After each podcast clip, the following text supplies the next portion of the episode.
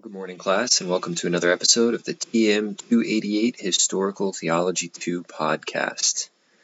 So, we've been working through the doctrine of revelation, which somewhat fits under the doctrine of the Holy Spirit, by exploring the beliefs of three main schools of thought during the early 20th century. Last lecture, we talked about Protestant fundamentalism, and today we will be talking about Protestant liberalism. Now, much like the word fundamentalism, which bears a different meaning today than it did 100 years ago, the word liberalism probably evokes ideas into your mind that are not quite the same as its technical sense in the discipline of theology and biblical studies. If we use the word liberal today, you might think of Democrats or a certain political perspective. Uh, liberal may also connote certain philosophical ideas from the 1700s if you happen to be a philosophy buff. However, in the realm of theology and biblical studies, the term liberalism may not relate to certain political convictions uh, or even to the political philosophy referred to as liberalism.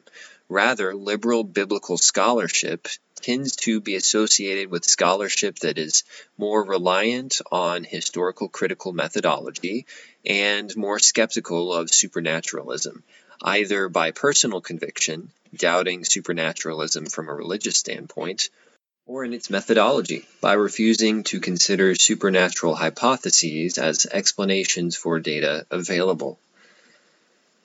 This relates to some contextual issues that unfortunately we had to skip due to our extended spring break. But if you're following along on slide 7.2, you can see references to this content. And I do have the PowerPoints that we skipped up, so you can go back and at least skim through those and read the required miles readings if you'd like. During the era after the wars of religion and the rise of Reformed scholasticism, which was evident in debates like the predestination debate we discussed in class, there began to be a shift away from reliance on uh, sources of theology like scripture and tradition in favor of the source of reason.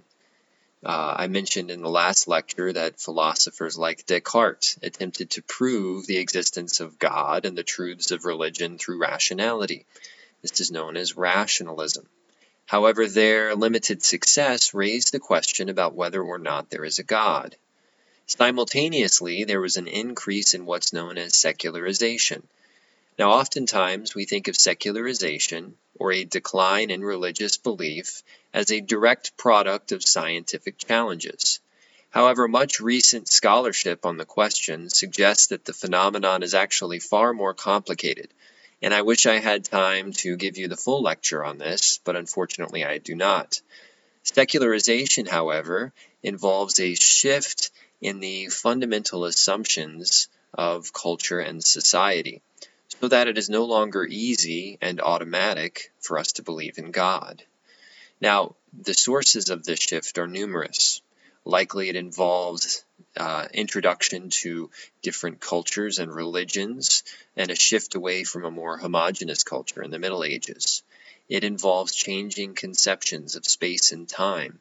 It involves changing conceptions of the self and of society, and so forth and so on. So I can't explain secularization in much detail here in a minute. And in fact, the best book I know on the subject is about 900 pages long, so there's really not much justice I can do to it. But you should know that rationalism and secularization raised questions about the existence of God. Now, within this context, tools of rationalism and questions about supernaturalism began to be applied to the Bible through what is known as historical critical scholarship. This scholarship does not usually treat the text on face value uh, at a surface level, but seeks to understand the historical circumstances behind the text, often even identifying various sources of the text that have been incorporated into it. So, no doubt in your New Testament courses, you've uh, considered redaction criticism, or in your Old Testament courses, you've considered source criticism. Uh, those sorts of criticisms are uh, examples of this historical critical scholarship. So, a little bit more about the rise of historical criticism. Typically, authorship of texts were disputed. So, for example, we now have the disputed texts of Paul, which are no longer thought by many scholars to be written by him. Ephesians, for example, uh, 1st and 2nd Timothy, a number of other texts can be brought into question here. The date in which the texts were written has also been questioned. Traditionally, Christians believe that all of these texts were written by the authors that they are attributed to. So if Paul died in the 60s, then all of his letters must have written, been written before he died. Once you question authorship, you can begin to wonder whether some of these texts may be far later. And in the early days of historical criticism, it was not uncommon for many of the New Testament texts' dates of composition to be pushed back as late as 150. Now, once you move more than 100 years away from the dates in question, this raises questions about the historical accuracy of the text. And for that matter, it even raises questions about whether all New Testament texts reflect the theology of the apostles and of Christ himself. As a result of this, what was known as the first quest for the historical Jesus was launched, in the mid to late 1800s in particular. Now, this quest for the historical Jesus sought to figure out who the true Jesus was, who was lying behind the text of the Bible. Since much of the Bible was a later composition, since it had been edited through time, and since it did not reflect accurately either the historical events of Jesus' life or his actual beliefs and teachings, the thought was that if we could uncover who the true Jesus was using historical methodology, then we might in fact be able to understand true rational religion that might be acceptable to all peoples. So fundamentally, the quest for the historical Jesus, besides doubting the account of pseudonymous or uh, text written under false names, besides doubting those uh, examples, uh, members of this quest even believed that perhaps the teachings of the disciples themselves in those texts that were actually written by companions of Christ or other associates of those companions, um, that those teachings may not match up with the teachings of Jesus himself. The belief was if we can identify the true teachings of Jesus, then will we then we will have the true rational and ethical religion that we are all in need of. As an example here of the quest for the historical Jesus, I'd like to point you to the work of D.F. Strauss, who is often thought to be one of the most significant members of this so-called first quest. By the way, it's called the First Quest because a second quest was launched in the early 1900s, and so this is part of the context into which J. Gresham Machen is writing. And then a third quest was launched beginning in the 1980s, which has dwindled some but arguably is still underway in New Testament studies today. Anyway, back to Strauss, whose famous text, The Life of Jesus in 1841, uh, certainly was hugely controversial. Strauss was a Hegelian, so related to the philosopher uh, W.F. Hegel. Hegel believed the significance of Christ lie in the historical development of his ideas, not necessarily in the events surrounding Christ's life. Hegel understood all of history to be a succession of various ideas in competition with one another, but when these competitions or conflicts in ideas arose, it created an opportunity for the emergence of new ideas and a new form of consciousness related to these ideas. And so, through this progress of ideas through history, we find the progress of humanity. Within this context, Strauss is convinced by his Hegelianism that the significance of Christ himself lies in certain ideas that are expressed through Christ, not necessarily in the events of Christ's life. So, Strauss, in his text The Life of Jesus, is the first author to thoroughly apply the category of myth to the New Testament. Strauss, Strauss believes that most events in the New Testament did not, in fact, happen, but are historicized theological claims. In other words, there are true ideas that are expressed in the form of non historical myth, thereby rendering the New Testament extremely important for theology and philosophy, and yet more or less worthless when it comes to many details of what actually happened historically in the first century. Within this context, we begin to see one of the first key disputes between fundamentalists and liberals.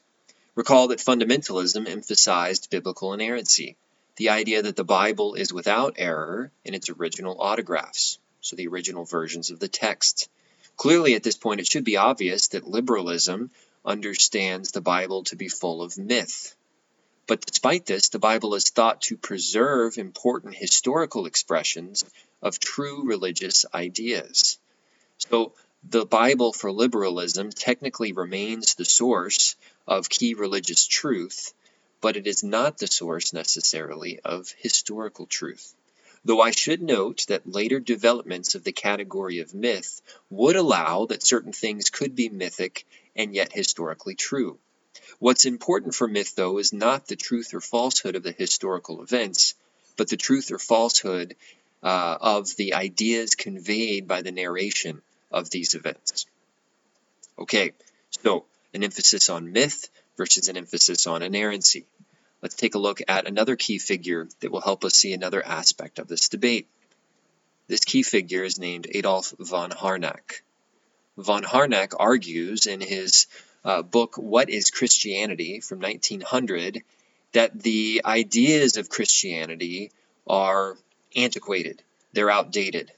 And what's worse, much of the content of Christian theology is actually a pollution of those original details, where Greek thought or Hellenistic thought has been introduced to the more pure biblical ideas in a manner that distorts it. However, there's good news, von Harnack argues, and that is that the kerygma, or the core of the theological uh, project of the Bible, remains relevant today. So here's a quote from von Harnack. He writes, Either the gospel is in all respects identical with its earliest form, in which case it came with its time and has departed with it, or else it contains something which, under differing historical forms, is of permanent validity. In other words, if the Bible must be retained in all of the exact details in which it is found, then von Harnack argues that it is irrelevant to moderns today. We do not live in first century Judea. We do not accept the scientific and philosophical views of those who lived in first century Judea. We don't even always accept the ethical views of people from that time period. So if the Bible must be accepted in all of its details, then it is an outdated text that must be cast aside. However, there is a core something essential underneath the details that von Harnack believes is what is actually valuable in the Bible. And it is this kerygma that has lasting significance. So, what does he identify this kerygma with? First, the idea that the kingdom of God is at hand. Many of those who pursued the quest for the historical Jesus, particularly the second quest, emphasized eschatology. After all, multiple Gospels attest to the fact that Christ's earliest teaching was repent, for the kingdom of heaven is at hand. His teaching this doctrine also fits with the idea that he was baptized by John the Baptist, an apocalyptic prophet. The argument is if you're baptized by someone, you accept their teaching, and therefore Jesus must have accepted the teaching of John. Moreover, this is probably a true event because it's rather embarrassing for Christians that the Savior of the whole world has to be baptized by just a regular old prophet. So, put all of these things together, Jesus himself likely emphasized this coming kingdom, which means that we can radically experience God now. This was a shift from an elitist religion in a Roman context, uh, where only certain members of society would be involved in cultic rituals, to a religion that offers experience of God to all peoples of all classes. Second, von Harnack emphasized Jesus' teaching of God as Father. Humans have infinite value according to this teaching. If God is our Father, then we are children of God and therefore infinitely valuable.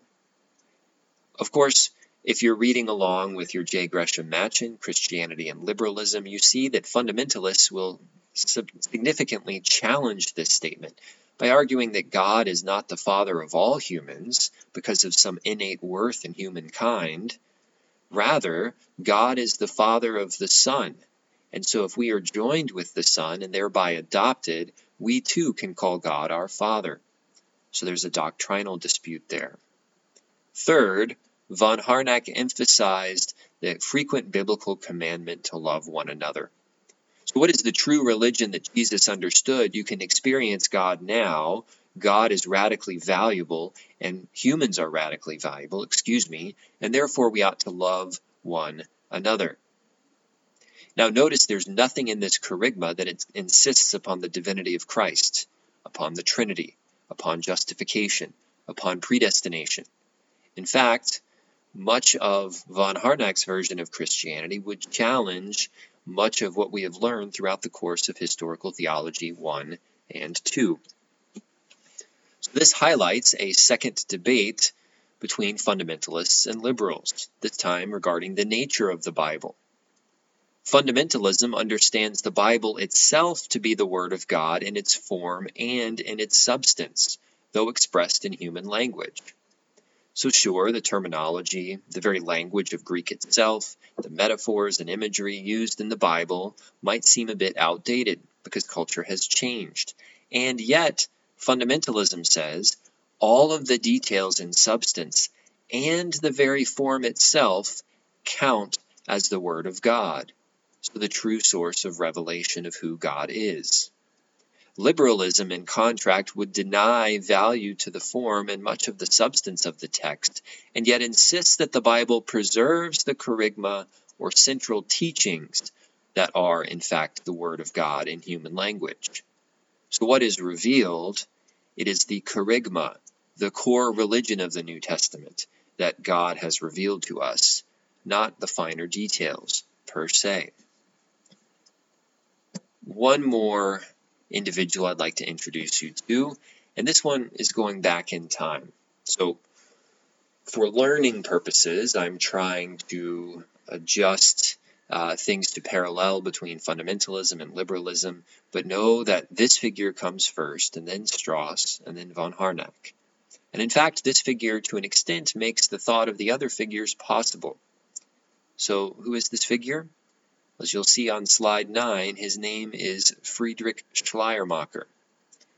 Born in the 1700s, died in the early 1800s, Schleiermacher lived during the Enlightenment, a time when philosophy, through the failures of Christian rationalism, was gradually go- growing more critical of Christianity. Just as there were increasing cultural critiques due to the continued moral failings of the church, combined with the terrible legacy of the wars of religion.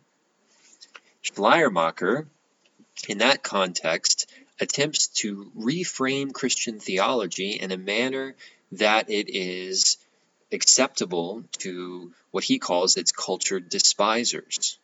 It's worth noting that Schleiermacher, Strauss, and von Harnack all have the noble intention of apologetics.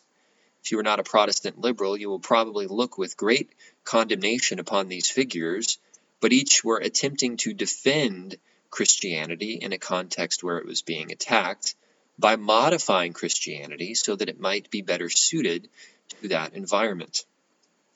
So, what is Schleiermacher's modification? Schleiermacher explains religion as a form of self consciousness. So, it is a way of being aware of ourselves and of the world and of God. But this variety of self consciousness uh, produces doctrines, which are intellectual means of trying to structure that consciousness. And what is the true religious consciousness that our doctrines are trying to explain? Well, according to Schleiermacher, that true consciousness is a feeling of absolute dependence. We find that we are insignificant in the world, but radically depend upon something else for our substance, our identity, for our ability to navigate the world. Once we are aware of this absolute dependence, we can then recognize our source, God. Humanity is not a source of itself, but is radically dependent upon another, which we will call God. Who is Jesus then? Jesus is the one who mediates this God by mediating this consciousness to us in its purest form. In other words, Jesus is the one whose God consciousness, whose feeling of absolute dependence and appropriate response to God in faith was the ideal. Jesus had faith and true religion in its purest form. So, on Schleiermacher's account, all of Christian doctrine is an attempt for us to understand our own self consciousness as guided through the intellectual labels of doctrine in order that we might be able to experience God and ourselves in the same manner in which Jesus experienced God and himself. So you can see that Strauss seeking the underlying truths of the myths of the New Testament, or von Harnack trying to find the true kernel of Jesus' belief, are in certain ways indebted to Schleiermacher. Both are attempting to find what Jesus' true God consciousness was in order that human beings can experience that truth as well.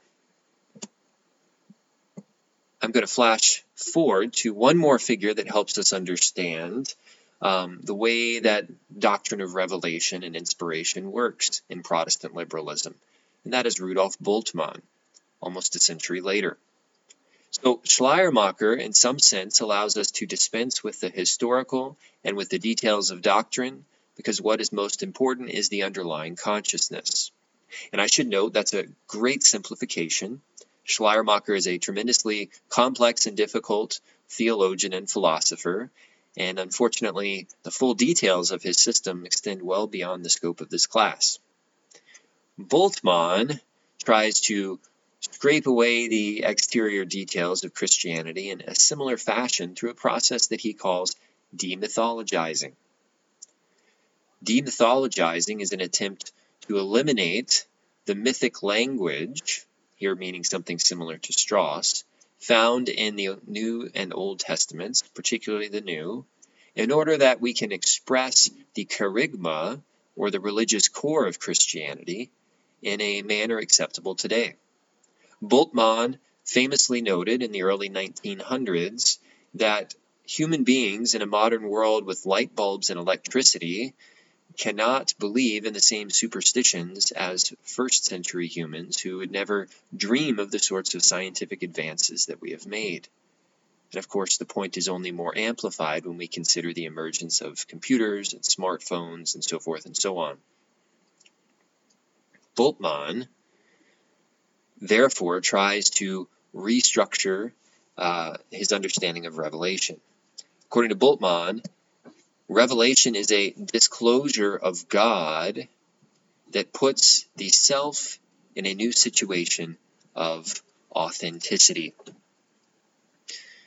Now, Bultmann believed that the New Testament began with a historical belief among early Christians that the decisive beginning of the eschaton, of the end times, began with the resurrection of Jesus Christ. This was the kerygma, but then, based on this kerygma, we could see the theology of the New Testament gradually develop, shaping the presentation of a historical Jesus to make connections that Jesus himself never made. So, revelation doesn't necessarily bring about trustworthy doctrines in the sense of saying that the details of the New Testament may not be precisely correct, uh, but God does use the Bible to bring the self in relation to God authentically, as we are challenged to manifest this authenticity in light of the coming judgment and kingdom. This creates a sort of crisis moment uh, that brings about the need to uh, convert, for lack of a better term. Here again, I'm greatly simplifying Bultmann. And lest I give the wrong impression, uh, you might believe that Bultmann is rather disinterested in the details of the New Testament, and nothing could be further from the case. In fact, Bultmann's commentary on John remains uh, a very significant commentary, as does his theology of the New Testament. Bultmann is certainly able to engage the specific texts of the New Testament uh, with great positive results in many respects. However, the manner in which he engages that Bible is quite a significantly different manner than the manner that you would see in many of the theologians that we have read thus far in this course. It's far more reliant on historical criticism, and it results in a theology that looks quite different in many respects from the theology that you've learned in this class. So, I don't want to reduce Bultmann or Schleiermacher or von Harnack or Strauss into a sort of caricature where they are individuals who simply do not believe the Bible and are trying to uh, take out some minimalist teachings from it. Each of them develop quite complicated philosophical systems that are based on some form of trust in the Bible as revealing God in a unique way. Nevertheless, the form of that trust is quite different from the form that you would find in fundamentalism. And this is expressed one more time in a debate about the nature of the Bible in further detail. Fundamentalism understands the Bible to be a product of verbal plenary inspiration. God inspires the author's every words and writing, therefore making it authoritative. If you are wanting to make a theological case, you can find a verse, do a word study, understand the syntax and how it fits in the broader canon, and this will give you a true doctrinal teaching. Liberalism, on the other hand, believes that through the Bible, God works in us to make us aware of his divinity. But liberalism, therefore, is not concerned with every word, it is not plenary inspiration, but is concerned with the ideas within their historical context and the development of those ideas that might in turn provide religious benefit to us. It's a very subtle difference, and it's one that is uh, quite difficult to parse, which is why J. Gresham Machen in Christianity and Liberalism spends so much time trying to explain why terminology that on the surface seems so similar winds up being actually quite different underneath the surface. So these are the first two options when it comes to the doctrine of revelation. And I apologize that this podcast is a little bit longer than normal, but hopefully you can see liberalism is a bit complicated. Next class, we'll come together and consider the last option on the table, at least for our purposes, that of neo orthodoxy. But until then, thanks for listening and be well.